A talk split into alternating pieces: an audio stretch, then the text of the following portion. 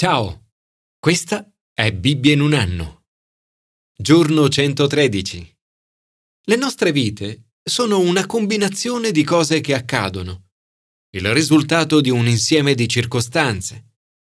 I nostri genitori, il nostro patrimonio genetico, le condizioni meteorologiche, gran parte della nostra istruzione e il nostro governo sono tutte cose esterne che influenzano le nostre giornate.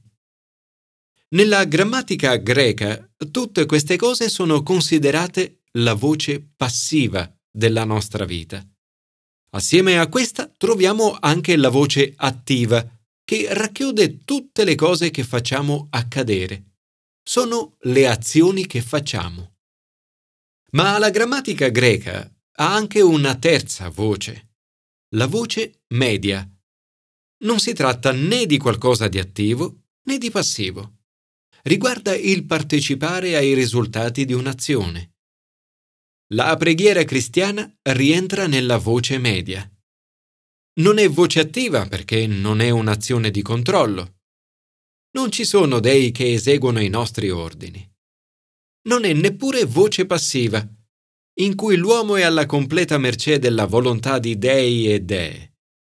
Come dice Eugene Peterson, nella preghiera cristiana si entra in un'azione iniziata da un altro, il mio Signore Creatore e Salvatore, e ci si ritrova a partecipare ai risultati della sua azione gentile.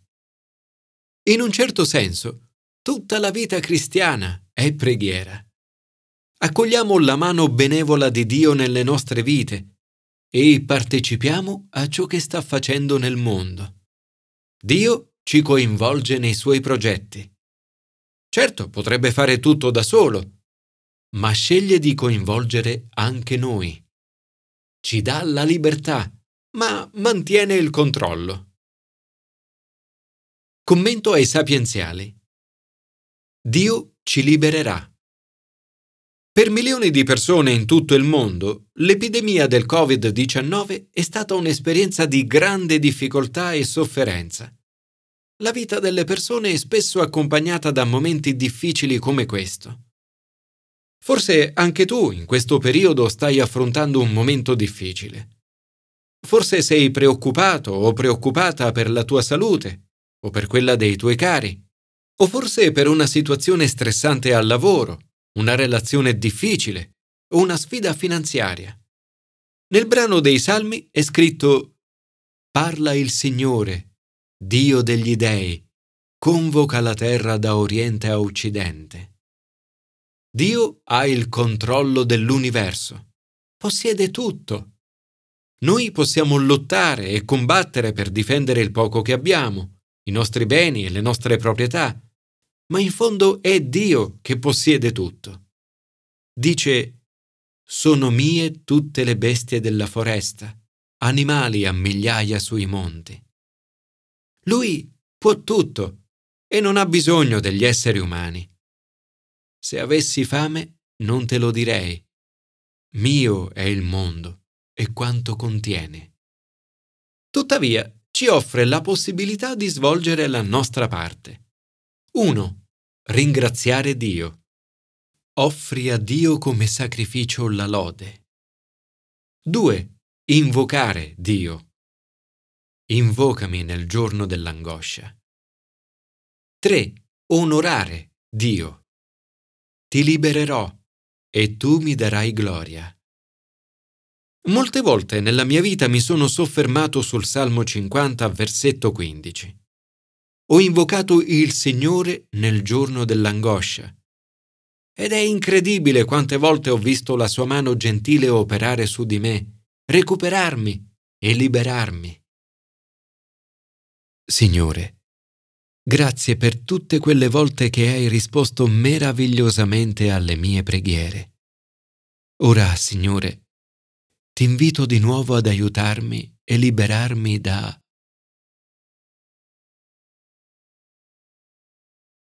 Commento al Nuovo Testamento.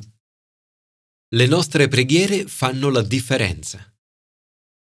Non ti capita mai di paragonarti agli altri di fare confronti? È incoraggiante vedere che anche i discepoli di Gesù combattono contro tentazioni simili alle nostre. Discutono su chi di loro sarà il più grande. Paragonarsi agli altri è sempre una tentazione che può portare all'orgoglio, quando pensiamo di fare meglio, o alla gelosia, all'invidia e all'insicurezza, quando pensiamo di non riuscire a fare altrettanto. Gesù fa notare che i valori del regno sono opposti a quelli del mondo. I re delle nazioni le governano e coloro che hanno potere su di esse sono chiamati benefattori.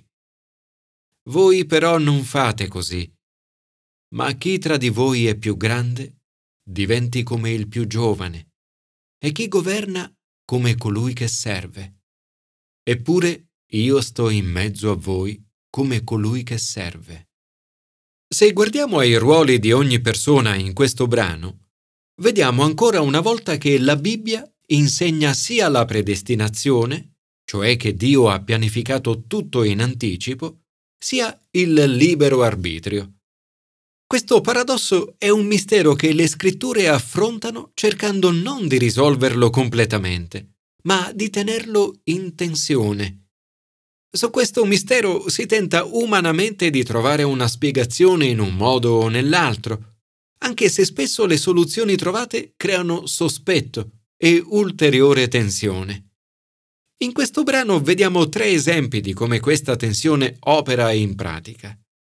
1. Giuda. In questo passaggio troviamo una descrizione terrificante di come opera il male. Nessuno è immune alla tentazione.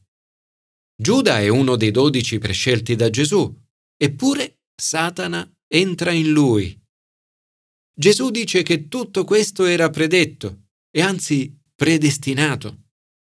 Il figlio dell'uomo se ne va secondo quanto è stabilito. Ma il fatto che sia predetto e predestinato non esonera Giuda dalla responsabilità. Ma guai a quell'uomo dal quale egli viene tradito. Il paradosso è che sebbene sia stato stabilito, Giuda può agire liberamente. La volontà di Giuda fa la sua parte. Quando gli viene offerto del denaro per tradire Gesù, Giuda è d'accordo e inizia a cercare l'occasione propizia per consegnarlo a loro. 2. Simon Pietro. Lo stesso Satana che entra in Giuda cerca Pietro per vagliarlo come il grano. Pietro è molto sicuro di sé sul fatto che non avrebbe deluso Gesù. Signore, con te sono pronto ad andare anche in prigione e alla morte. Ma Gesù sa che Pietro avrebbe fallito. Pietro, io ti dico, oggi il gallo non canterà prima che tu per tre volte abbia negato di conoscermi. Nonostante questo, la fede di Pietro non viene meno. Gesù dice ma io ho pregato per te, perché la tua fede non venga meno.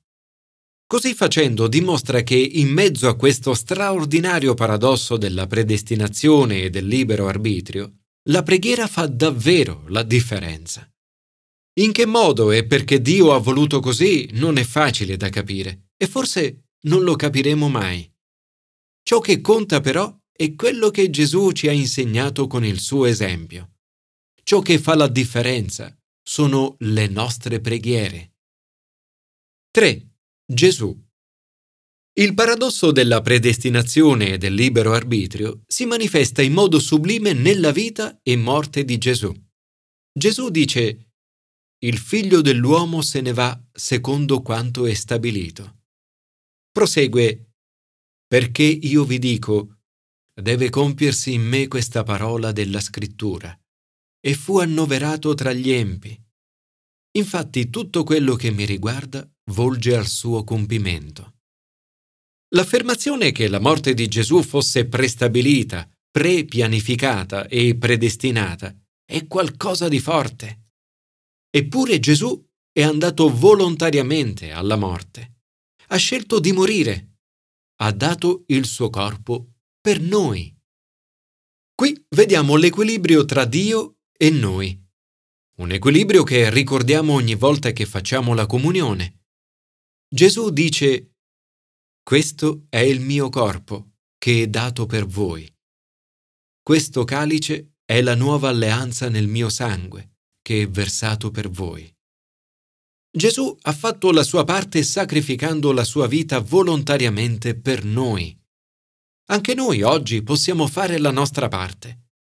Fate questo in memoria di me.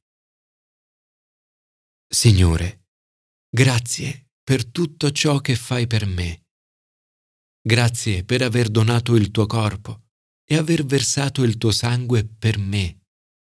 Grazie per la tua mano gentile nella mia vita. Commento all'Antico Testamento. Dio farà cose straordinarie. Dio è con te. Ne sei consapevole. E se Dio è con te, puoi affrontare ogni sfida che ti attende. Dio dice a Giosuè, come sono stato con Mosè, così sarò con te. Anche in questo brano vediamo l'equilibrio tra noi e Dio. 1. Prepararsi. Dio sta per agire in modo miracoloso a favore del suo popolo. Ma prima il popolo ha un compito da svolgere. Giosuè dice a tutti di prepararsi. Santificatevi, poiché domani il Signore compirà meraviglie in mezzo a voi viene loro affidato anche il compito di scegliere le persone per alcuni ruoli particolari in preparazione alla traversata del Giordano. 2. Provvidenza di Dio. In questo passaggio ritroviamo la mano benevola di Dio. Il Signore ha fatto meraviglie. Una di queste è attraversare il fiume Giordano. Dio promette di rendere grande Giosuè e Giosuè non si esalta in quel giorno il Signore rese grande Giosuè agli occhi di tutto Israele. Dio provvede a tutte le necessità del popolo e a partire dal giorno seguente, come ebbero mangiato i prodotti della terra, la manna cessò. Gli israeliti non ebbero più manna. Quell'anno mangiarono i frutti della terra di Canaan. Dio fornisce al popolo tutto ciò di cui hanno bisogno e non di più. Un modo questo che permette loro di stare lontani dalla sicurezza materiale e dall'autosufficienza e dal rischio di non confidare più in Dio. La nostra sicurezza e fiducia vanno poste solo in Dio. Al popolo Dio fornisce tutto ciò di cui hanno bisogno, ma nulla di più. Grazie, Signore, per il modo sorprendente in cui mi coinvolgi nei tuoi piani. Oggi mi consacro a te. Grazie per aver promesso di realizzare cose incredibili in me e di provvedere a tutte le mie esigenze.